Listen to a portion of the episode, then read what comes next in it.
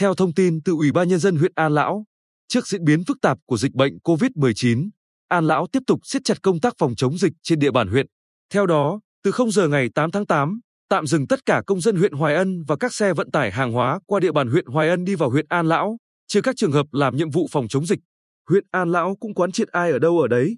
tuyệt đối không di chuyển ra khỏi địa bàn huyện. Những trường hợp thật sự cần thiết phải được sự cho phép của Ban chỉ đạo phòng chống dịch COVID-19 huyện. Các chốt kiểm tra y tế phân công lực lượng trực 24/24 giờ, không bỏ sót, lọt người đến và về từ các vùng có dịch vào huyện. Đồng thời, Ủy ban Nhân dân huyện An Lão chỉ đạo Ủy ban Nhân dân xã An Hòa và An Nghĩa kiểm tra các đường mòn, lối mở giáp ranh với huyện Hoài Ân, tổ chức rào chắn, bố trí lực lượng chốt chặn và giám sát tránh việc người dân né chốt kiểm tra y tế đi vào địa bàn huyện và ngược lại. Trung tâm Y tế huyện An Lão rà soát, thống kê người dân huyện Hoài Ân đang điều trị, khám bệnh tại trung tâm, tổ chức test nhanh kháng nguyên SARS-CoV-2, phân khu cách ly điều trị và theo dõi y tế. Bên cạnh đó, rà soát toàn bộ y, bác sĩ và nhân viên y tế có liên quan đến công tác khám chữa bệnh công dân huyện Hoài Ân để tầm soát đảm bảo công tác phòng chống dịch. Được biết, ngày 7 tháng 8, huyện Hoài Ân phát hiện các ca nghi nhiễm SARS-CoV-2 tại xã Ân Tường Tây và cho khoanh vùng, truy vết, xét nghiệm. Đến ngày 9 tháng 8, Hoài Ân ghi nhận 23 ca COVID-19,